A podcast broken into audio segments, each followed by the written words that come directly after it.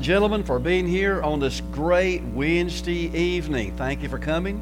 And I just looked at my clock on my wrist and realized it's time to start. So thank y'all for being here tonight. As we start, as we always do, let's begin with prayer. Wednesday night used to be called prayer meeting. I want to make it a time of prayer tonight. And as we do, remember those on your prayer sheet. Hope you picked all those, that list up as you came in the door. Obviously, then we want to pray for John. How is John? I haven't heard a report from him. Is he doing better? He's not out and about yet, is he? Okay. But remember John. You see on your list there, the family of Kane Shore, the family of Brian Desmukes. You see all the shut-in lists. Let me read that shut-in list. And we want to pray for them.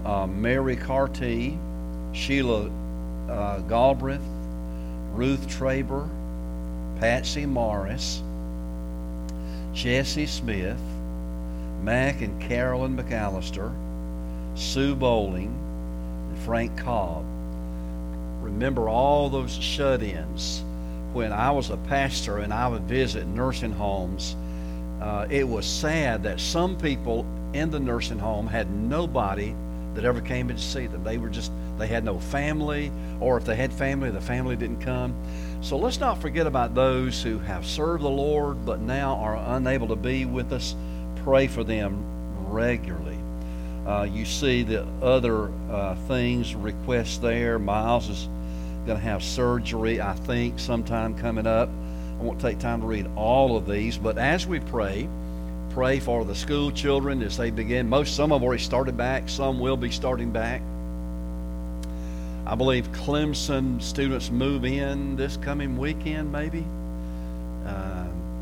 North Greenville University, Anderson University, I think they moved in last weekend.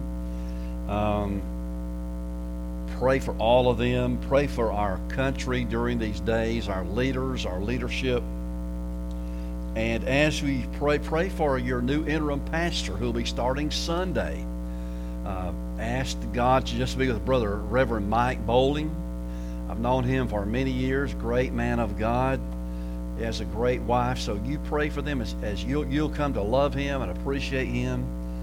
Pray for as you begin the process of getting a search committee to find a pastor. So pray to that end as well. Yes. Uh-huh.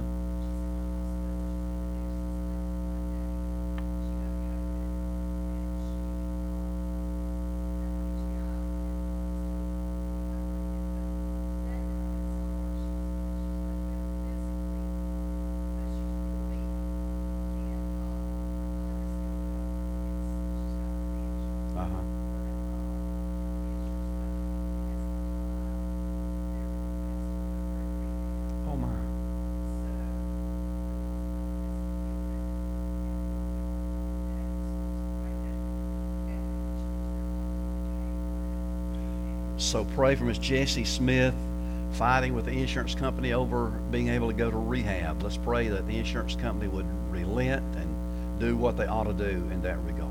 Amen. Other prayer requests?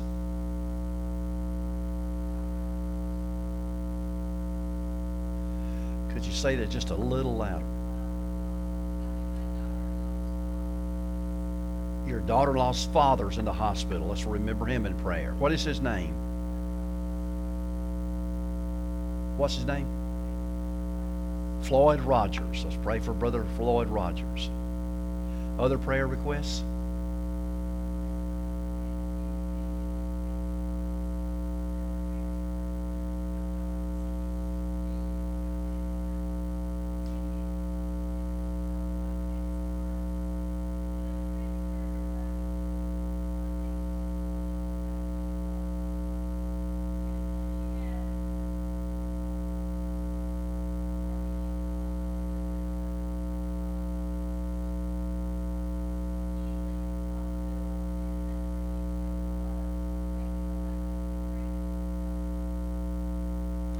So pray for Patsy Morris. So she may be at St. Francis by now. Yeah. All right. So let's continue to pray for her. Other prayer requests?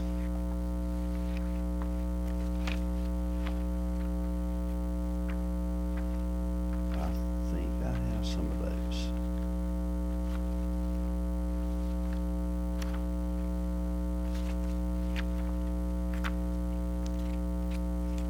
I don't have any more.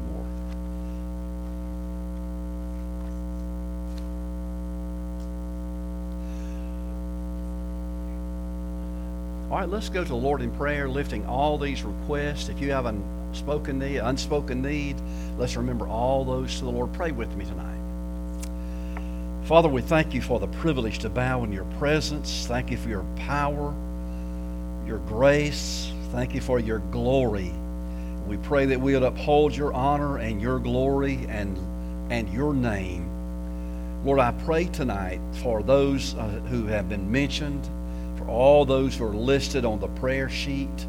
Lord, we lift them to you in prayer and ask that you would minister to them and meet their needs. Whatever their needs, we pray that you'd lead them and heal them. Be with the doctors and nurses and be with the caregivers. We lift before you the students who will be going back to school, who are already back in school, some of them.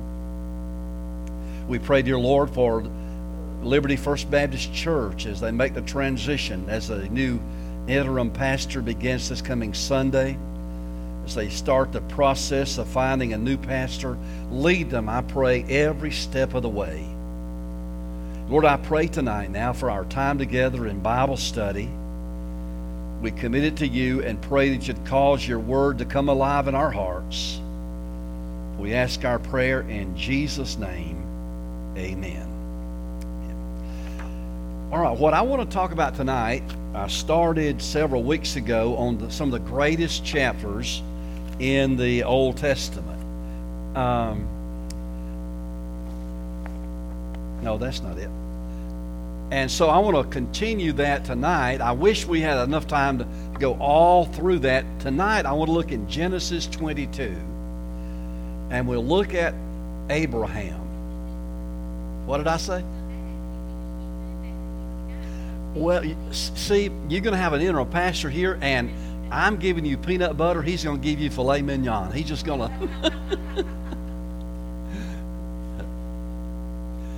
Genesis 22. We looked at, through the book of... There is a theme through the entire Bible, and that theme is Jesus. He is the theme of the entire...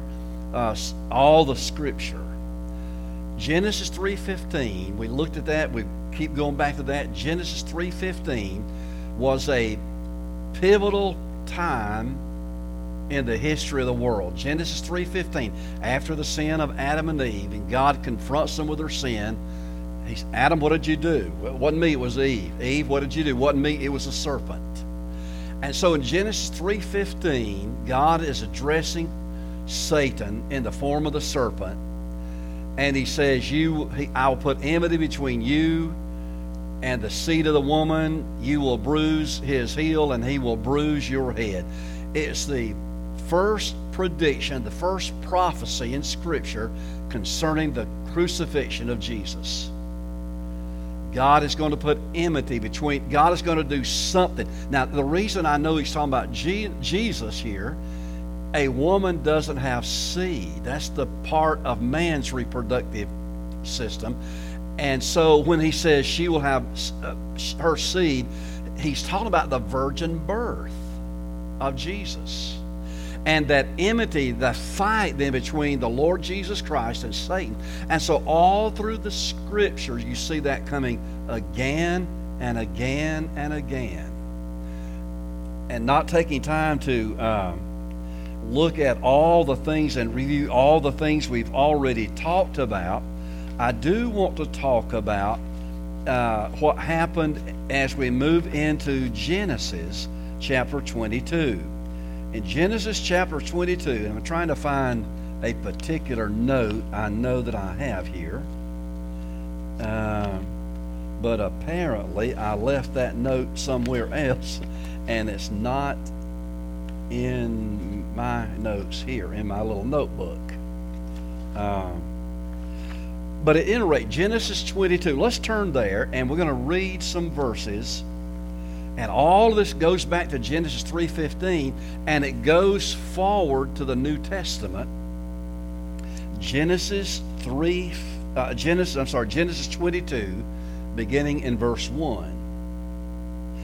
And it came to pass after these things. What things? Now, this is the call of Abraham. Remember, the first 11 chapters of Genesis gives us the beginning of human history. Genesis 12 and following is the beginning of Hebrew history. Human history 1 through 11, Hebrew history, Genesis 12 and following. And so in Genesis 12, when God calls out Abraham, he says his name was Abram. Was that Abram? I'm gonna make of you a great nation, and your seed will be as plentiful as the sands of the beach. And God made Abraham a promise. Those who bless you, I will bless, and those who curse you, I will curse. Abraham is the beginning of the Hebrew people. The Jewish people. Now the question, I'm maybe seems like I'm running a rabbit here, but I'm not really. I'm gonna bring this back. Why did God choose Abraham? Why did God choose the Jews? There's a little poem that I used to hear a long time ago. How odd of God to choose the Jews. Well, why did he? Why are the Jews God's chosen people? Well, for a couple of reasons. God chose Abraham and the Jewish people because Abraham was a man of faith. By faith, Abraham in Hebrews 11, the New Testament book of Hebrews, Hebrews 11, by faith, Abraham did this and this and this and this. Abraham was a man of faith. So, because of his faith and his faithfulness, God said, I'm going to bless you and make the people plentiful. So God chose the Jews to be the group who would tell the world about God. That was their job. That was their purpose. He wanted them to tell the world about God's love, His sovereignty, His power, His who He was, His grace, His mercy. So He called the Jews and He said, share this good news with the whole world. Well, Abraham did for a while and the others did. But as they started to move away from Abraham to the next generation and the next and the next, the Jews came to believe that God was their own personal God. They didn't want anybody else to follow Him. They didn't want anybody else to know God. They sort of kept Him to themselves. And so because the Jews failed in their primary purpose, that is of God brought His Son in the world through a Jewish woman. God wanted the Jews to be the body through whom He would save the world. They failed. So in the New Testament then, Paul, not the first apostle, but the first evangelist, I guess you could say, first missionary anyway. Paul said, I'm turning from the Jews to the Gentiles, because the Jews, they didn't want the Gentiles to come in. They didn't want the Gentiles to be saved. You and I are Gentiles. Anybody who's not a Jew is a Gentile. So God said, okay, Jews, you won't tell the world. I'm going to call out. I'm going to do something different. I'm going to get a whole new group of folk who will tell the world about me. So He birthed the church, made up of Jews and Gentiles and whoever. So God says, I'm going to work through the church to evangelize the world. So now it's our duty and responsibility and our privilege to evangelize the world. All right, let's go back to Abraham. After these things, verse 1, chapter 22, after these things. So God called out Abraham, and Abraham had several tests. Look at verse 1. And it came to pass after these things that God did tempt Abraham. That's not a good rendering of that word. The actual word there, you could write this in the margin, it's the word test. God tempts no one. Temptation does not come from God, it comes from Satan. Whenever Satan tempts anyone, he does it to bring out the worst in us and to drive a wedge between us and God. Temptations come from Satan. Testing comes from God. When God tests us, it's not to hurt us or to harm us, but he tests us in order to bring out our best, to make us stronger, to make us more of whom God wants us to be. So the word in chapter 22, verse 1, is the word test. So God put Abraham to a test. Abraham has several tests in these chapters. He passed the test. He passed some and he failed others. He passed the test about leaving. God said, I want you to leave your land, Ur of the Chaldeans. I want you to leave over there in what is now Iraq. I want you to leave there and come over to the other place. I want you to go here, and I'm going to do something different with you. Leave your family and your friends and your kindred, leave everybody and move over here. And so he packed up and left. Pastors come to see me occasionally, or they'll call me on the phone, or they'll write me a letter, and they will say, I'm interested in changing churches. I'd like to relocate. Could you help me? Here's my resume. I do that quite often. When you get a search team together, I will give them 8 or 10 resumes to begin with. Not a recommendation necessarily, but here are some people who are interested in making a change. It'll be up to them to find out if they're worthy. But pastors come see me and they'll say, could you help me relocate? I'd like to change. I feel like it'd be good for the church. It'd be good for me. Okay, and so we talk a little bit. And one guy, I'm thinking about one person in particular, who's local. If I call his name, you might even know him. And I said, I know a church over in Pageland, strong church, good church. Pageland, think of the map of South Carolina. If you put your finger on Charlotte and go through Myrtle Beach, you go right through that. So I said, that's 3.5 hours or so. I said, that's a strong church, 350, 400 in worship, great music. It is a fabulous church. I preached there many times myself. And he said, well, I don't want to move that far away. I said, okay. So he came to see me again. He said, I'm still interested in moving. So I said, well, I know another church. Well, I kind of said, I can't help you, brother.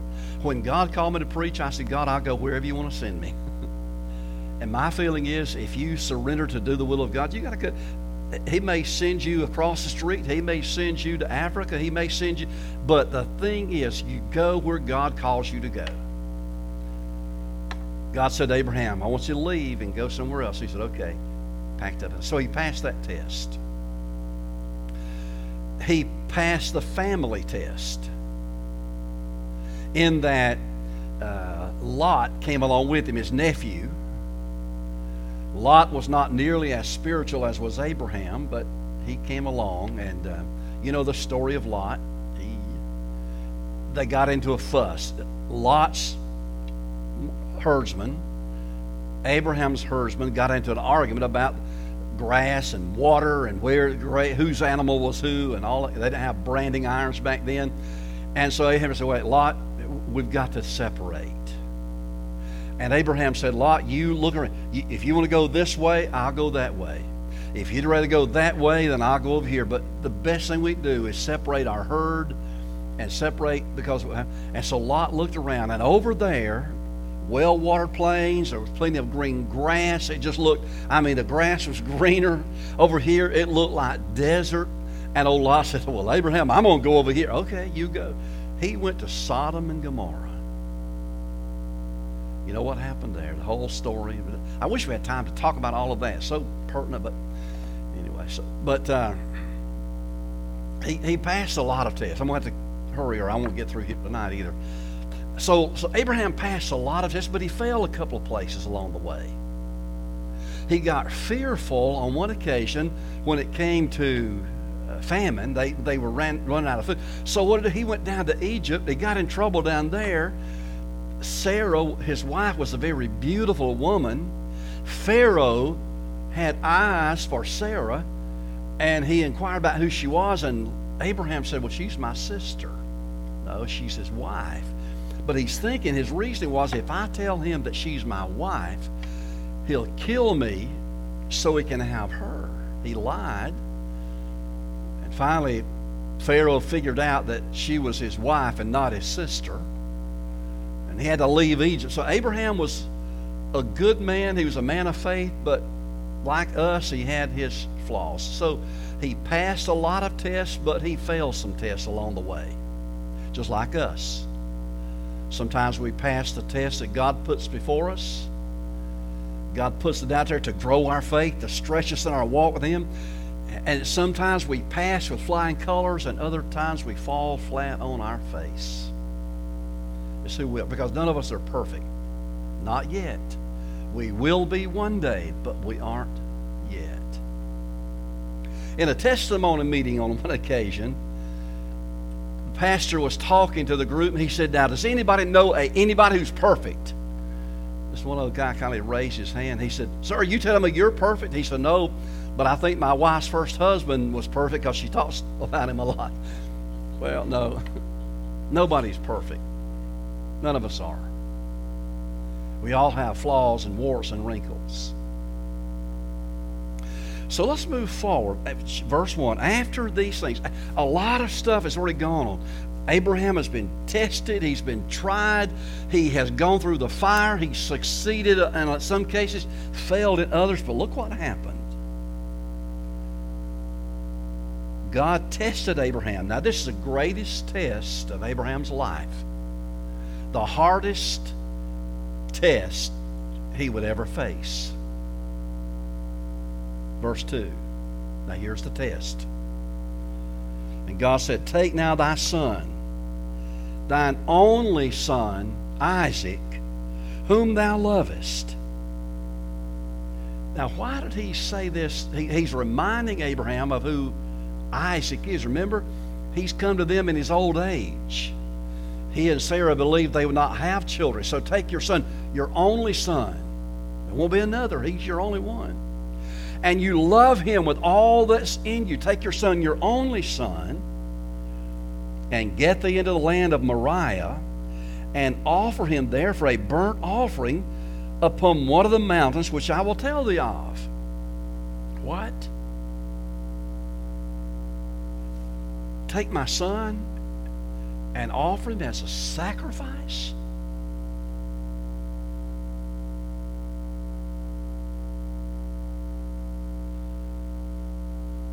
I have one daughter. I love my daughter, but I wouldn't give her life for the life of a criminal, would you? Would you give your child? No, you wouldn't. Yet God gave His only Son for the sins of the world. Take your son, your only son whom you love, and go to Moriah. And I'll tell you when you get there to the mountain. Verse 3, there's no argument, there's no question, there's no debate. So Abraham rose up early in the morning and saddled his donkey and took two of his young men with him and Isaac his son, and clave the wood for the burnt offering, and he rose up and went to the place of which God had told him. Can you see that? Sarah's not there.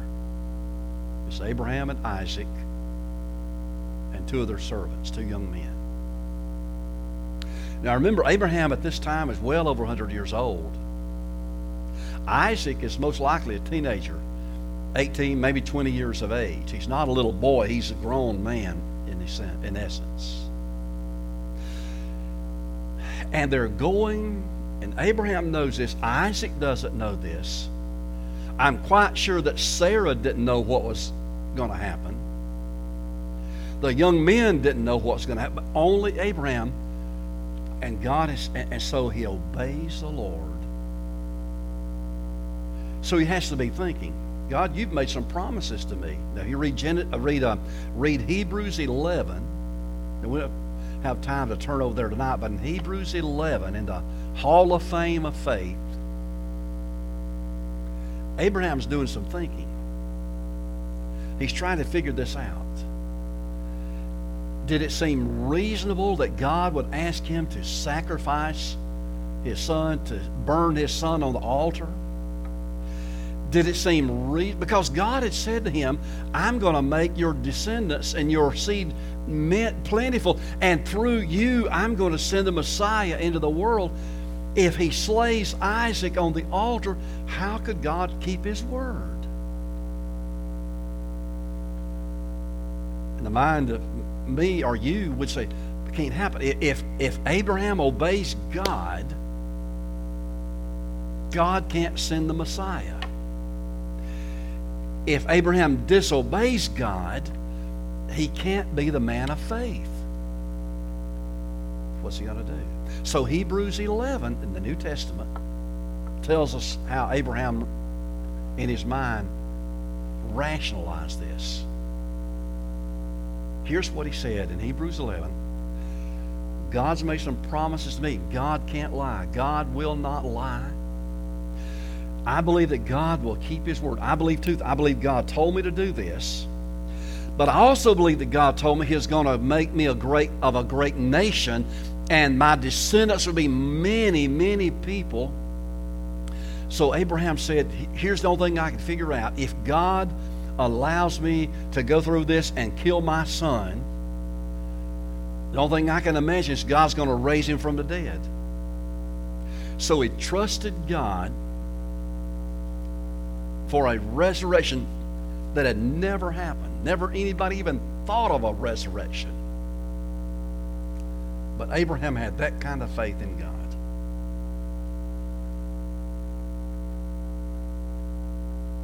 Verse 4. Then on the third day, Abraham lifted up his eyes and saw the place afar off. It was a particular place, not just any place, a specific place. He saw it. He said, that's it. That's the place.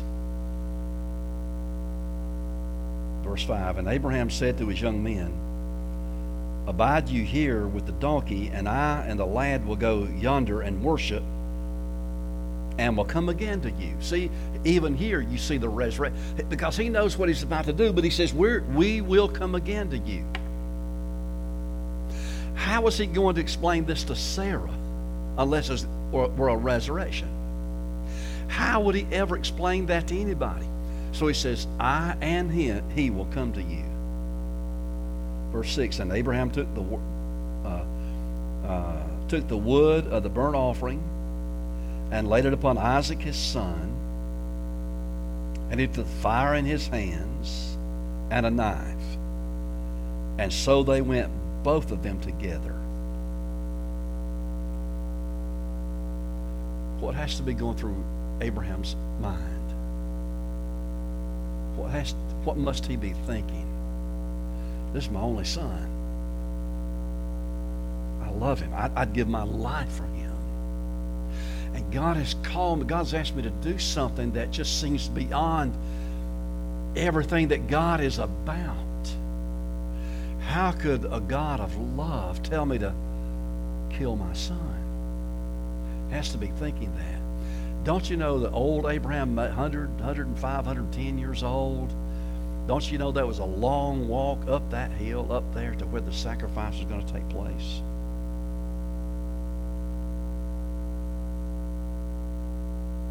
Verse 7. And Isaac spoke unto Abraham his father. And he said, Father. And he said, Here, my son. So vernacular way of saying that is Isaac said, hey, Father. Yes, son, what is it?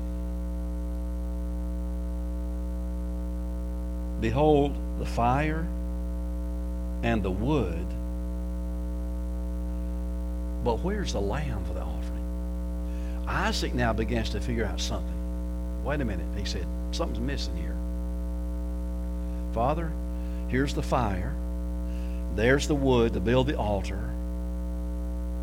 One important thing is missing. Where's the lamb? He's beginning to think maybe he's going to be the sacrifice. He's beginning to put it together. So what has to be going through the mind of Isaac? Is he going to let his father do this? Will he submit? Will he yield? Will he allow his father to bind him and put him on that burnt offering? Will he allow his father to do? Now remember, Abraham is an old man, 100, 105, 110 years old. Isaac is probably 20 years old. He could have easily out-wrestled his father and got away. It had been no contest. He could have physically resisted.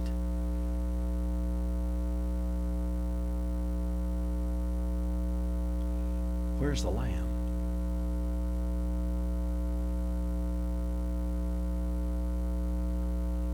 Abraham asks a question in verse 7 that's attempted to be answered throughout the rest of the Bible. Look at what Abraham said. And Abraham said, "My son, God will provide himself a lamb for the burnt offering." And they went both of them together. God will provide himself a lamb. Now, there are two ways to look at that verse. God himself will provide a lamb. That's an accurate reading. But an accurate reading is also God will provide himself to be the lamb.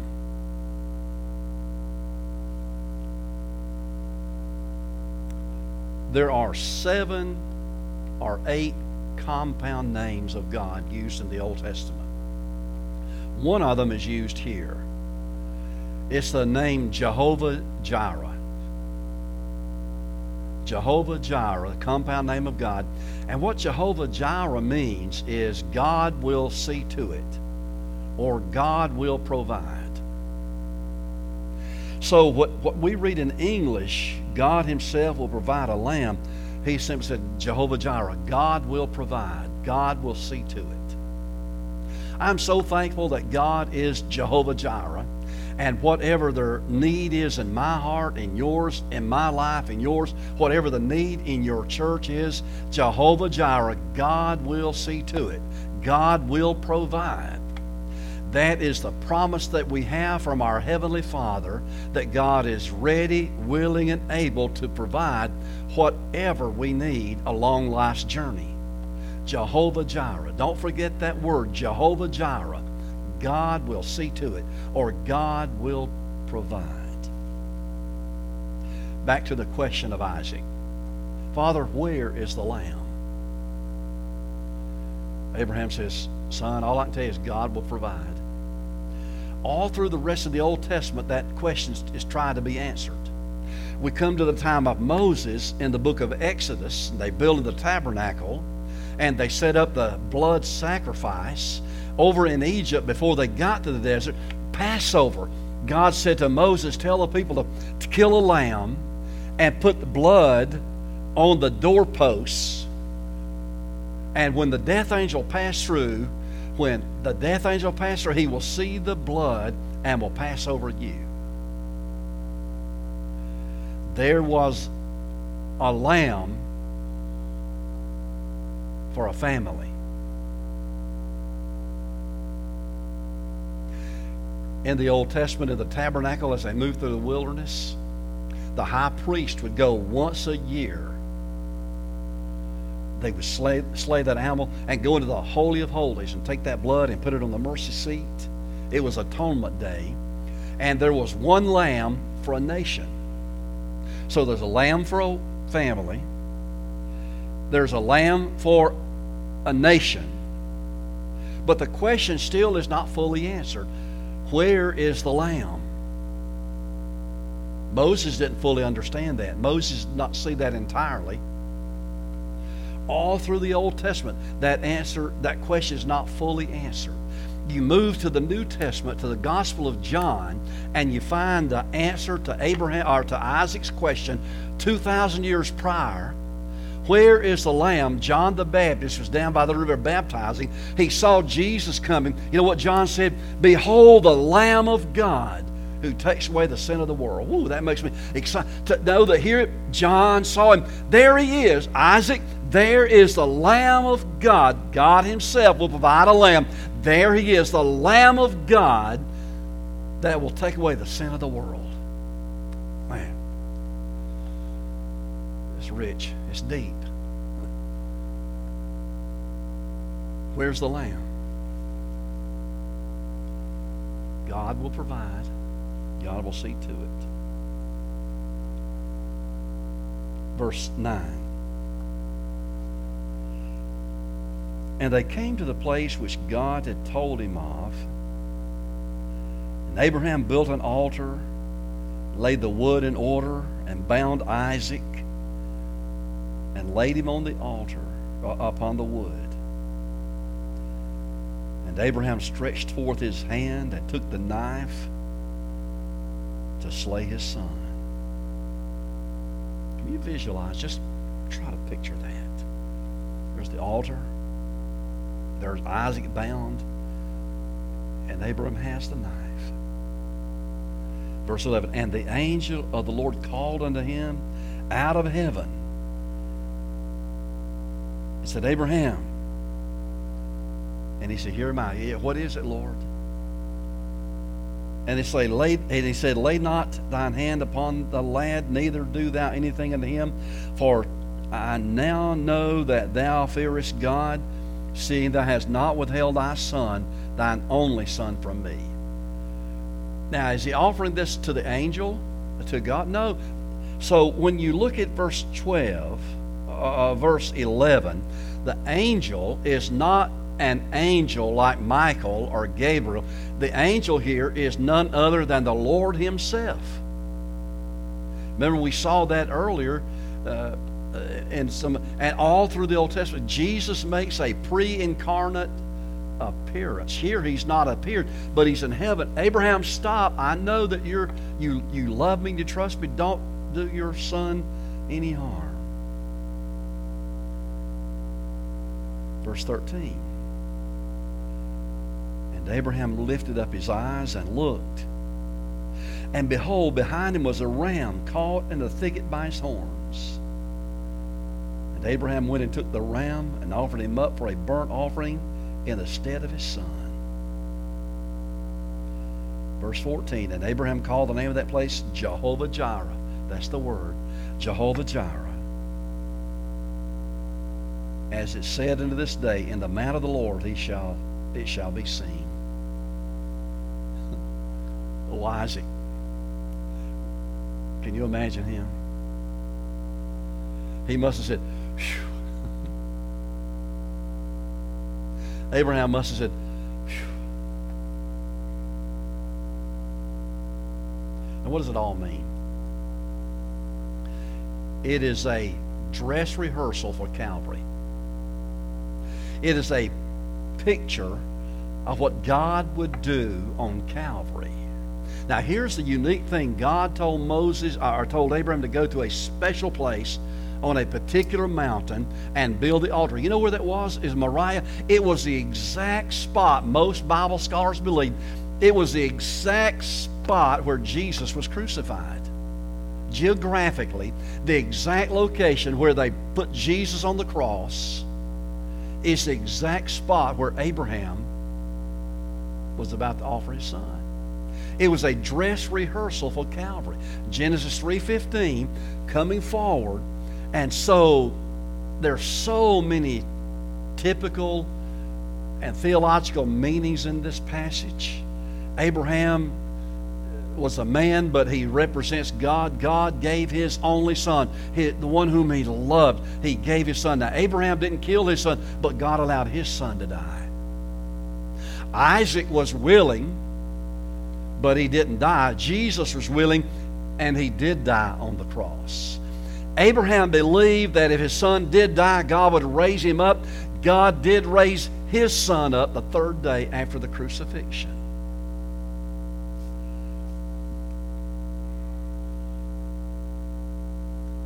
So what does it mean to you and me? a couple of things. It means God calls for our best when we commit ourselves to Him. God wants our best. In Abraham's mind, the very best thing, the most precious thing he had was his son. The most valuable thing was his son. He was willing to give God his very best. So many of us give God our leftovers. We give God things that we don't need. We give God something that we're ready to throw out. And it doesn't cost us anything. There's no stretch to it. There's no cost to it.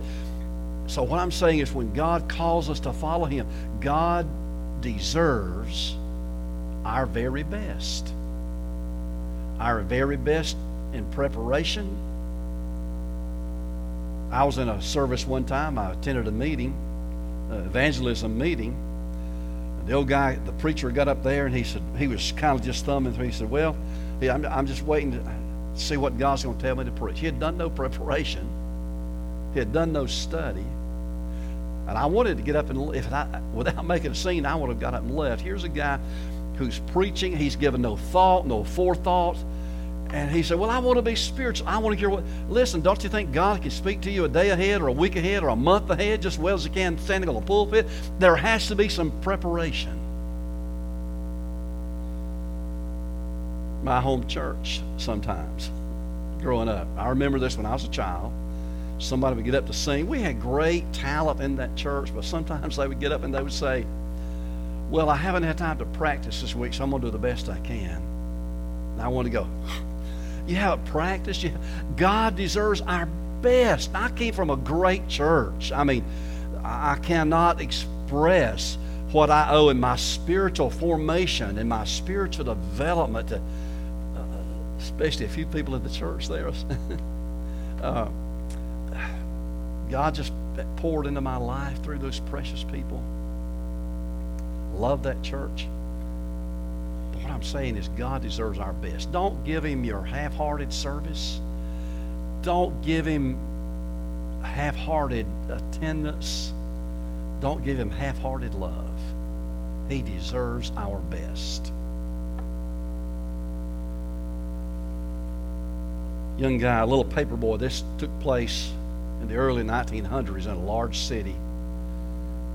A little paper boy was selling newspapers, actually. And on that particular day, he had 37 cents, 32 pennies, and a nickel. And he went into the most expensive flower shop in that city. I mean, Crystal and all of that. He went in there, and the guy, the artist, really, with flowers, saw him coming in. He said, son, I don't need a paper today. He said, mister, I'm not buying today. I'm not selling today. I'm buying. And the florist thought, what can he want in this flower shop? Way out of his league. He said, you see, mister, he said, today's my mama's birthday.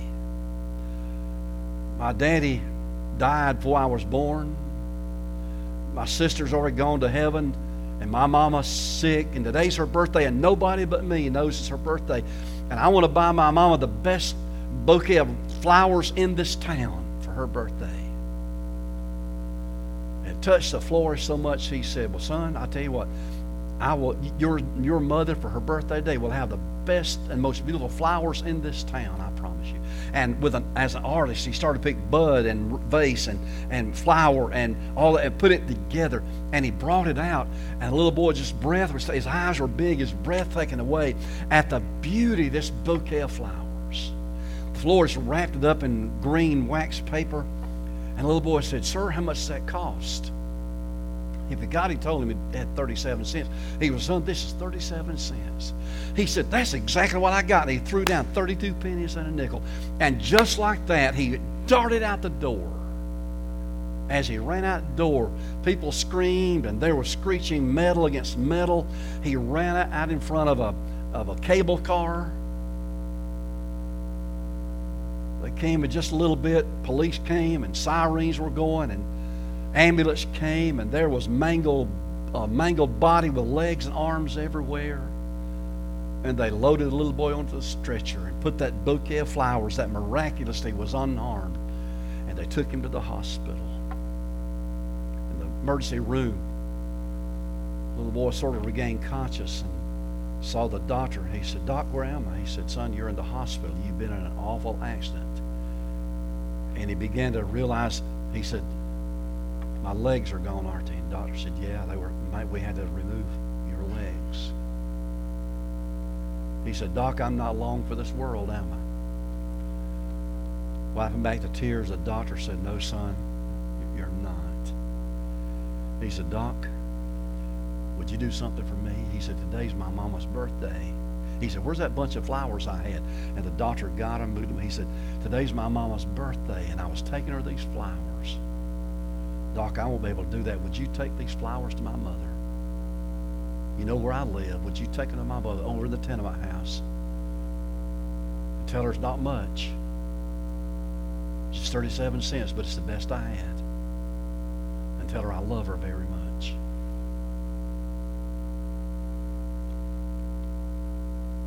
The little boy went heavenward. And doctors and nurses cried. The doctor said, "I'll do that, son." So he gathered up the flowers and went to the rest over in a tenement house well on the other side, the east side of the town. Went into the room, and the mother said, "Doc, why are you here?" So he pulled up a chair and began to tell her what had happened to her son. She cried and she prayed and she cried. Finally, she said, "Doc, did my little boy say anything before he passed, before he went to be with Jesus?" He said, "Yes, he told me to tell you that he wanted to bring you these bouquet of flowers. Not much, just 37 cents worth, but it's the best he had. And he said, I tell you that he loves you very much." You may have heard that story, but it amplifies, I think, what we see in Genesis 22. God deserves our best. He gave his best to us. He gave his only begotten son. He gave heaven's best. How dare we give him anything less than our very best in service, in ability, in time, in our devotion, the best of our heart, the best of our mind. The truth is, and I'll leave you with this thought, that we're going to have a prayer. The truth is, God didn't want Isaac.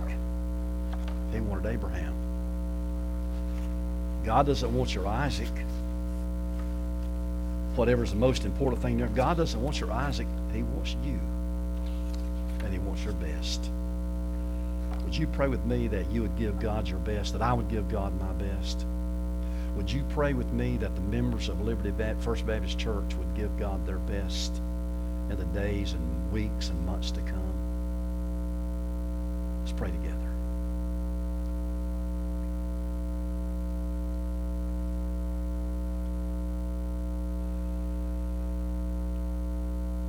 Father, I thank you that when you engaged Adam and Eve with their awful sin, that you didn't destroy the world and start over, but you made a way whereby a sinful man can be right with you. And in doing so, we know that Jesus was the Lamb of God, slain before the foundations of the world. Before God ever made the world, Lord, you knew what would happen, and you planned to give your son. You gave your best.